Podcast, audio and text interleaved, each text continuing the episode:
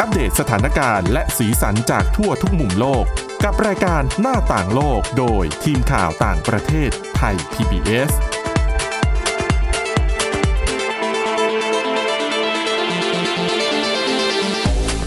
สวัสดีค่ะ ต้อนรับคุณผู้ฟังเข้าสู่รายการหน้าต่างโลกนะคะ อัปเดตเรื่องราวสถานการณ์และสีสันจากทั่วทุกมุมโลกกับทีมข่าวต่างประเทศไทย PBS เช่นเคยค่ะ ติดตามฟังกันได้หลายช่องทางนะคะ เว็บไซต์ www.thaipbspodcast.com หรือแอปพลิเคชัน podcast ต่างๆ ค้นหาคำว่าหน้าต่างโลก ฟังกันได้ทุกที่ทุกเวลานะคะ วันนี้อยู่กันกับคุณทิพย์ตะวันธีรนัยพงศ์คุณอาทิตย์สุมนเรืองรัตน์สุนทร และดิฉันวินิษฐาจิตกรีค่ะ สวัสดีค่ะ สวัสดีค่ะ วันนี้ยังคงติดตามเรื่องของเรื่องที่สืบเนื่องจากการเสด็จสวรรคตของสมเด็จพระราชินีนาถเอลิซาเบธที่สองอยู่นะคะทำให้ก็สหราชอาณาจักรได้พระมหากษัตริย์ พระองค์ใหม่ค่ะ เป็นสมเด็จพระเจ้าชาร์ลส์ที่สามใช่ค่ะ ตัวหลาย ๆ คนก็คือเห็นพระองค์มาตั้งแต่ทรงตอนที่ทรงเอ่อดำรงพระอิสริยยศเจ้าฟ้าชายชาลส์อะนะคะค่ะค่ะหกสิบสี่ดิฉันจำตัวเลขไหมหกสิบสี่ปีนานนะใช่ใช่ดังนั้นเนี่ยพระราชกรณียกิจของพระองค์เนี่ยก็เยอะมากมายหลายด้านนะคะ แต่ว่าด้านที่ทุกคนเนี่ยพูดกันค่อนข้างเยอะ แล้วก็เห็นบทบาท ดิฉันจะขออภัยคุณผู้ฟังด้วย คือบางทีอาจจะใช้คำราชาศัพท์ผสมกับคำปกติไปบ้าง ขออภัยไว้นะที่นี้ด้วยนะคะค่ะเออค่ะ ก็หลาย ๆ คนก็จะมองถึงบทบาทของของเจ้าฟ้าชายชาร์ลส์ในสมัยที่ตอนนั้นที่พระองค์ยังเป็นเจ้าฟ้าชายชาร์ลส์นะคะค่ะก็คือการขับเคลื่อนในเรื่องของสิ่งแวดล้อมอืมพระองค์นี่ไปหลายเวทีเหมือนกันนะคะ เป็นเวทีระดับโลกที่ทำในเรื่องของสิ่งแวดล้อม COP26 เมื่อปลายปีที่แล้วที่สกอตแลนด์ พระองค์ก็ไปทรงกล่าวเปิดกล่าวเปิดงานด้วยเหมือนกัน ค่ะ อืม แล้วก็มีอีกหลาย ๆ ครั้งนะคะ ที่มีพระราชดำรัสเนี่ย สืบเนื่องแล้วก็เกี่ยวเนื่องกับเรื่องของสิ่งแวดล้อม การรณรงค์ให้คนอนุรักษ์สิ่งแวดล้อมและหันมาใส่ใจเรื่องของโลกร้อน ไม่ใช่แค่นั้นคือพระองค์ไม่ได้รณรงค์อย่างเดียว ชักจูงไม่ใช่แค่นั้นอย่างเดียว พระองค์เนี่ยยังทรง ใช้พื้นที่คือใช้โอกาสที่พระองค์มีในฐานะที่เป็นเป็นเป็นสมาชิกในราชวงศ์อังกฤษค่ะอืมได้เดินทางไปที่นู่นที่นี่ก็ได้พบบรรดาผู้นำก็เหมือนกับใช้ความรู้ต่างๆ ที่พระองค์ได้รับมาจากผู้เชี่ยวชาญในหลาย ๆ ด้านเนี่ย ส่งต่อไปถึงบรรดาผู้นำแล้วก็นักการเมืองระดับโลกมากมายในเรื่องของการ ผลักดันเรื่องของสิ่งแวดล้อมนะคะ ในความสนใจของพระองค์เรื่องเกี่ยวกับสิ่งแวดล้อมเนี่ยจริง ๆ ไม่ได้เพิ่งมีในช่วงของไม่กี่ปีที่ผ่านมา พระองค์เนี่ยเขาบอกว่าจุดเริ่มต้นเนี่ยเริ่มมาตั้งแต่นู่นเลยค่ะ ตอนที่พระองค์ได้ได้ส่งได้เข้าร่วมพิธีสถาปนาเป็นเจ้าชายแห่งเวลส์ตั้งแต่เมื่อปี 1969 ตอนนั้นเนี่ยนะคะก็คือยังทรงพระอิสริยยศเป็นเจ้าฟ้าชายชาร์ลส์ก็มีพระราชหัตถเลขาถึงนายกรัฐมนตรีอังกฤษค่ะ ส่งไปว่าอะไร พระองค์ส่งไปว่าคือแสดงความกังวลพระราชหฤทัยนะคะ เกี่ยวกับเรื่องของการลดจำนวนแซลมอนในแม่น้ำที่สกอตแลนด์คือยุคนั้นเนี่ย 1,969 คุณลองนึกดูว่าช่วงของการรณรงค์ในเรื่องสิ่งแวดล้อม เรื่องของโลกร้อน ดิฉันเชื่อว่าถ้าเรานึกย้อนกลับไป ตอนสมัยเราเด็กๆอะ่ะค่ะ เกิดดิฉันก็ไม่อยากจะพูดตัวเลขปีเกิดของดิฉันเอง อย่าไปบอกเขา ช่วงที่ดิฉันเกิดแน่นอนหลัง 1969 แน่นอนค่ะ ยังไม่ได้มีการพูดถึงเรื่องของสิ่งแวดล้อมเลยนะ มันมีแต่มันเบามากแหละเราไม่ใช่กระแสหลักไงคุณ มันมีในแง่ที่ดิฉันเชื่อว่าน่ายุคนั้นอาจจะประมาณว่าแบบ น้ำมันที่เติมรถอะ อ่า เป็นน้ำมันไรสารตะกั่วะ อ๋อจำได้ไหมแค่นั้นไงอืมก็แค่นั้นเพราะเดิมทีสารตะกั่วถูกเติมเข้าไปเติมมาโดยตลอดเนาะอ่าใช่ แล้วก็เพิ่งจะมีการรณรงค์ในช่วงที่แบบ ตอนที่เราเด็กๆ เรายังเพิ่งจะเริ่มได้ยินกันอยู่เลย เป็นช่วงท้ายๆก่อนที่มีการแบบเปลี่ยนแปลงอะดิฉันกำลังพยายามนึกย้อน นึกไม่ออกละสิ แต่ดิฉันจำได้ว่ายุคแรก ๆ ตอนที่ดิฉันเพิ่งเกิดมาแล้วพอจำความได้เนี่ย ก็ยังเป็นน้ำมันแบบน้ำมัน น้ำมันเบนซินแบบ แบบที่เดี๋ยวนี้เขาไม่ใช้กันแล้แล้ววเขาอะก็เริ่มโฆษณาไงว่า น้ำมันของฉันของเธอยี่ห้อนี้ยี่ห้อนั้นไรสารตะกั่วโอ้โห ความจำดีมากเลยคุณวินิธาจำแม่นเชื่อว่าคุณผู้ฟังก็จะจำได้เหมือนกัน นั่นแหละ ตอนนั้นเนี่ยยังไม่ได้มีใครพูดถึงเรื่องของสิ่งแวดล้อมมากมายนะคือ ถ้าอย่างมากก็คืออะเป็นเรื่องของสารตะกั่วหรือว่าเป็นเรื่องที่แบบ คืออะอย่างน้อยๆ เรื่องพลาสติกอะก็ไม่ได้สนใจอะไรมากนัก ไม่มีเลยใช้กันใช่เต็มที่ ใช่เรื่องของพลังงานต่างๆเนี่ยไม่ได้ไม่ได้สนใจอะไรมากนักอย่างที่บอกไป แต่พระองค์เนี่ยหนึ่งเก้าหกเก้าก็เริ่มสนใจในเรื่องของประชากรของของสัตว์ป่าแหละการอนุรักษ์สัตว์ป่า คือพระองค์เนี่ยมีพระราชดำรัสว่าประชาชนจำนวนหนึ่งเนี่ยมักจะมองไม่เห็น ในเรื่องของอนาคตคือมองมองภาพในในในระยะสั้นอะไม่ได้มองว่าผลกระทบทางสิ่งแวดล้อมเนี่ย มันจะเกิดขึ้นในระยะยาว คือเราก็อาจจะทำอะไรโดยที่มองแบบโอ้ตอนนี้โอเคอยู่ไม่เป็นไร แต่จริงๆแล้วเรื่องของสิ่งแวดล้อมอะมันต้องมองไปหลายปีไงแล้วมันเป็นเรื่องของ generation ที่อาจจะ เราอาจจะไม่อยู่แล้วอะแต่ว่าค่ะรุ่นใหม่คนรุ่นใหม่อะเขาจะต้องเจอกับอะไรบ้าง คือพระองค์เนี่ย พูดง่ายๆภาษาวัยรุ่น เป็นผู้มาก่อนการว่าได้ไหมก็จริงก็จริงเออหลาย ๆ คนก็ชื่นชมพระองค์ใน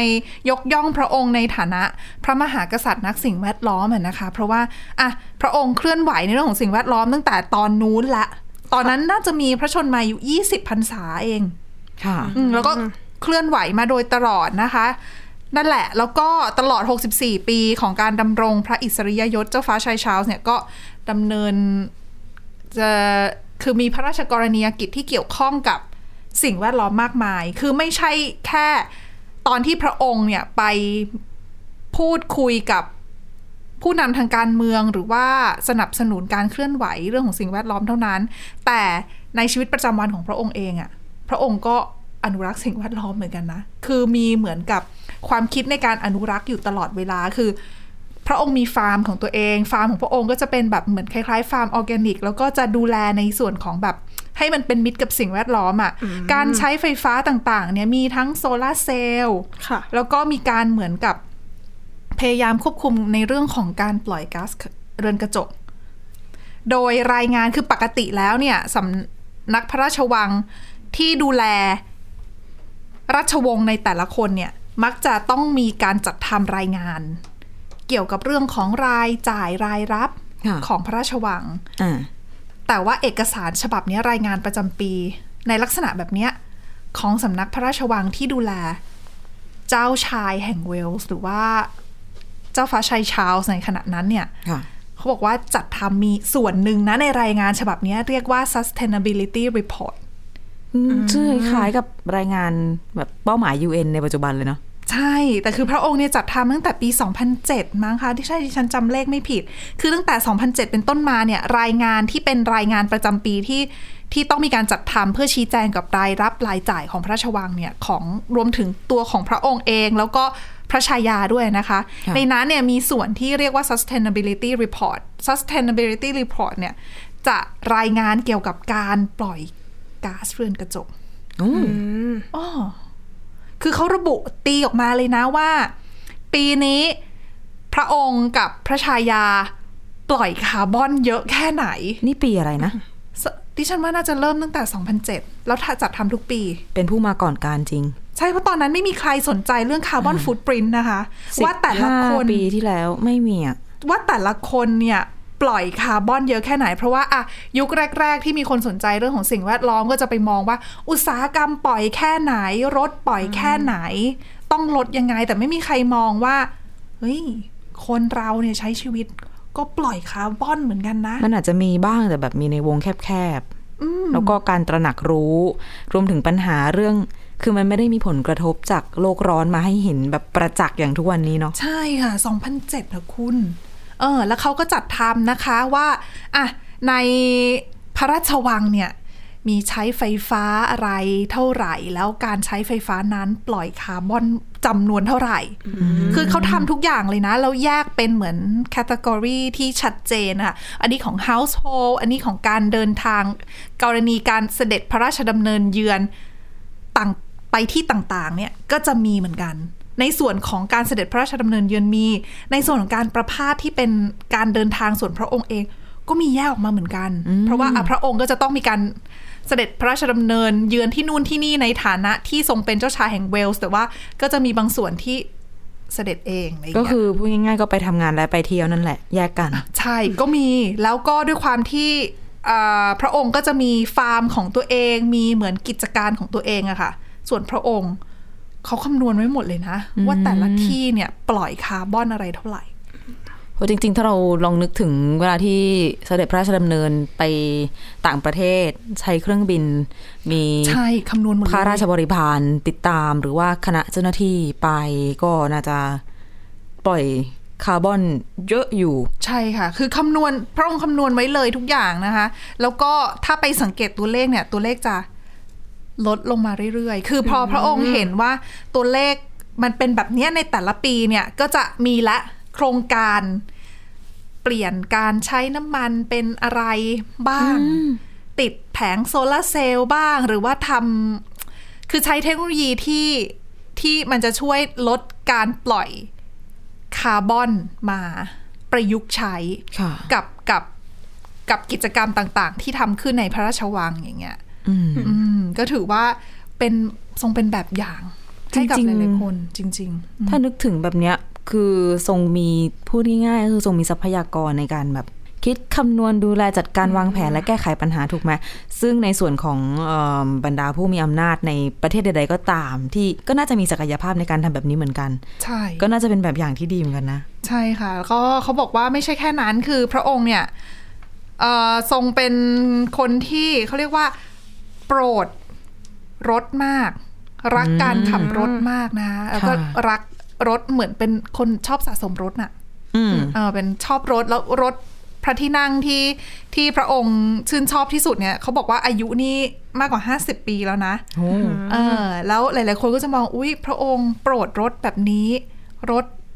กินน้ำมันหรือเปล่า คือบรรดารถคลาสสิกเครื่องเก่าๆก็จะใช่ต้องโอ้โหแล้วนี่ทั้ห้างสิคบวันปีทั้งกอะไรว่าแล้วอะเออเขาบอกว่าพระองค์เนี่ยก็คือเป็นการเขาเรียกว่า ผนวกรวมความรักสิ่งแวดล้อมกับรักรถเข้าไว้ด้วยกัน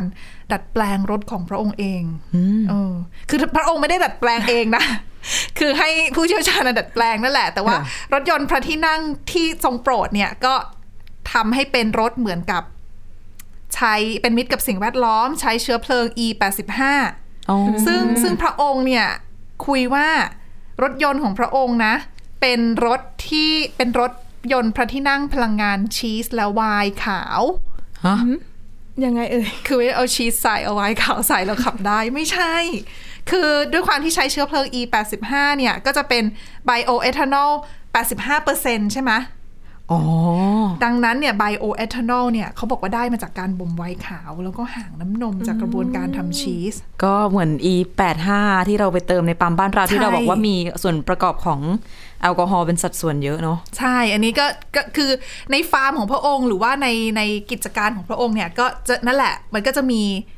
ไบโอเอทานอลที่เกิดขึ้นมาก็มาทำเป็นเนี่ยแหละเชื้อไบเพลิโองเอทานอลก็น่าจะเป็นแอลกอฮอล์ที่เกิดจากพืชอ่าหรือสารชีวภาพ ใช่แน่นะ ก็เลยกลายเป็นรถที่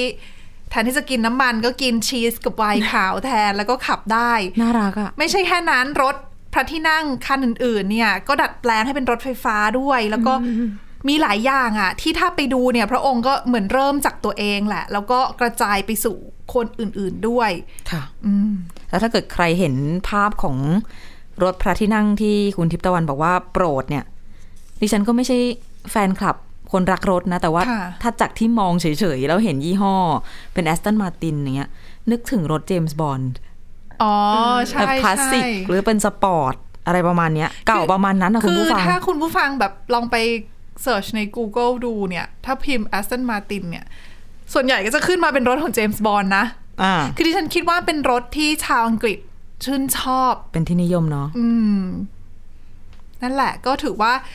ถือว่าเป็นพระมหากษัตริย์ผู้มาก่อนการเหมือนกัน แล้วเขาบอกว่ากระแสเนี้ยน่าจะเป็นหนึ่งในจุดที่ทำให้เอ่อชาวอังกฤษรุ่นใหม่ค่ะๆน่าจะน่าจะยกย่องพระองค์ แล้วก็สนับสนุนพระองค์ไม่แพ้พระมันพระราชมันดานะคะ เพราะว่าจริง ๆ แล้วความเห็นของชาวอังกฤษต่อ ต่อประเด็นเรื่องของโลกร้อนเรื่องของสิ่งแวดล้อมเนี่ย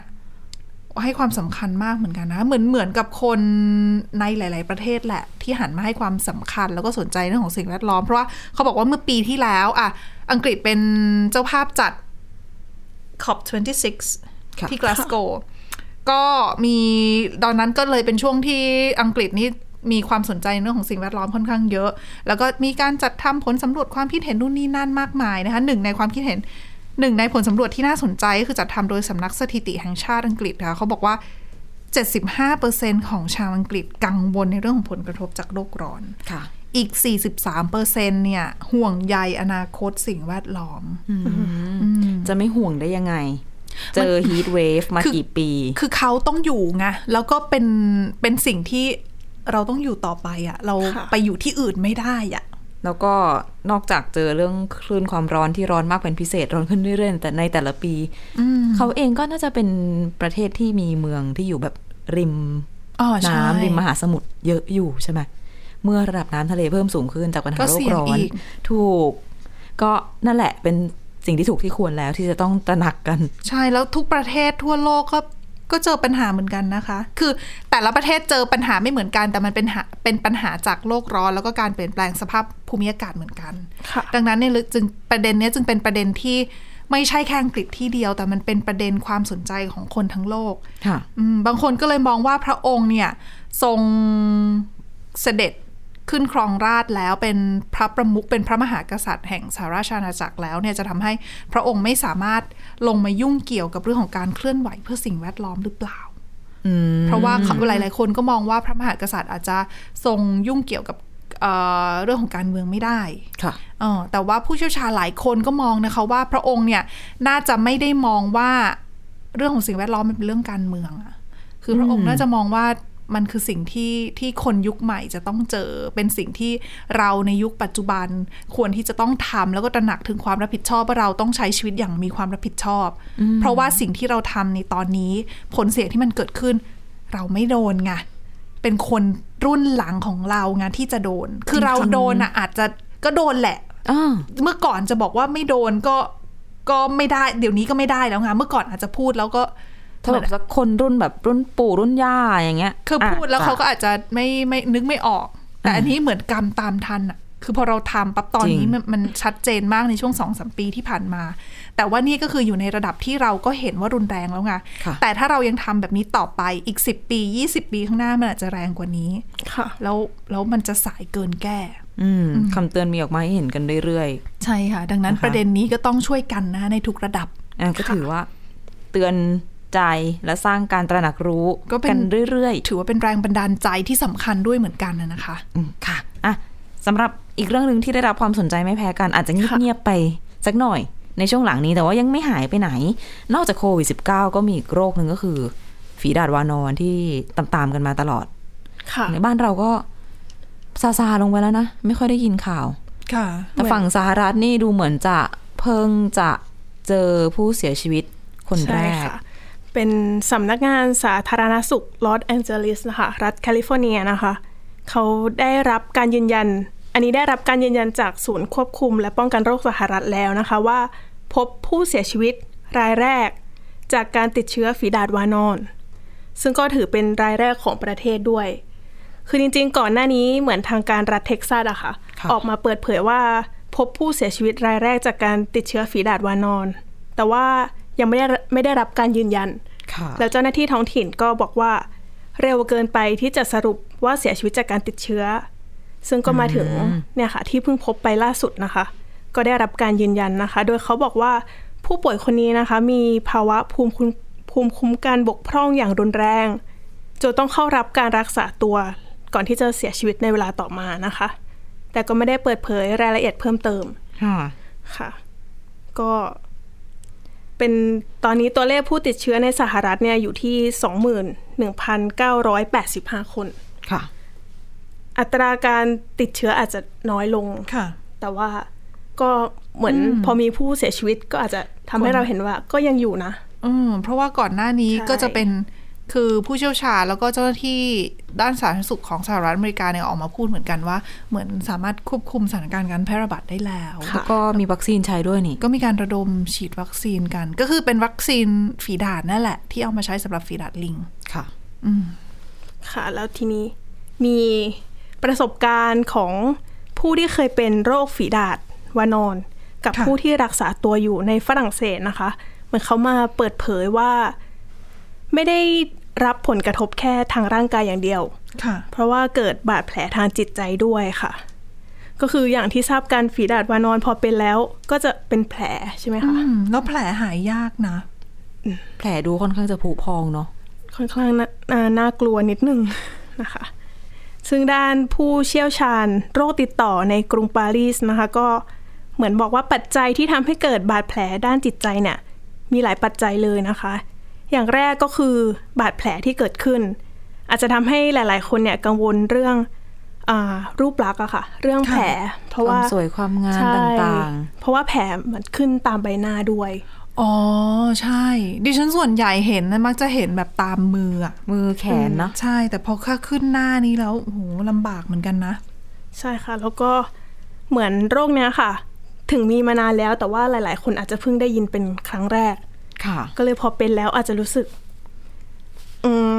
รู้สึกไม่ดี ใช่ คือถูกถูกคนเหมือนถูกอื่นอ๋ๆอไม่ใช่ยอมรับแบบนั้นใช่ไหมหมือนเป็นถูกเรื่องของการยอมรับด้วยส่วนหนึ่งนะดิฉันว่าคือคนก็ยังมองภาพของ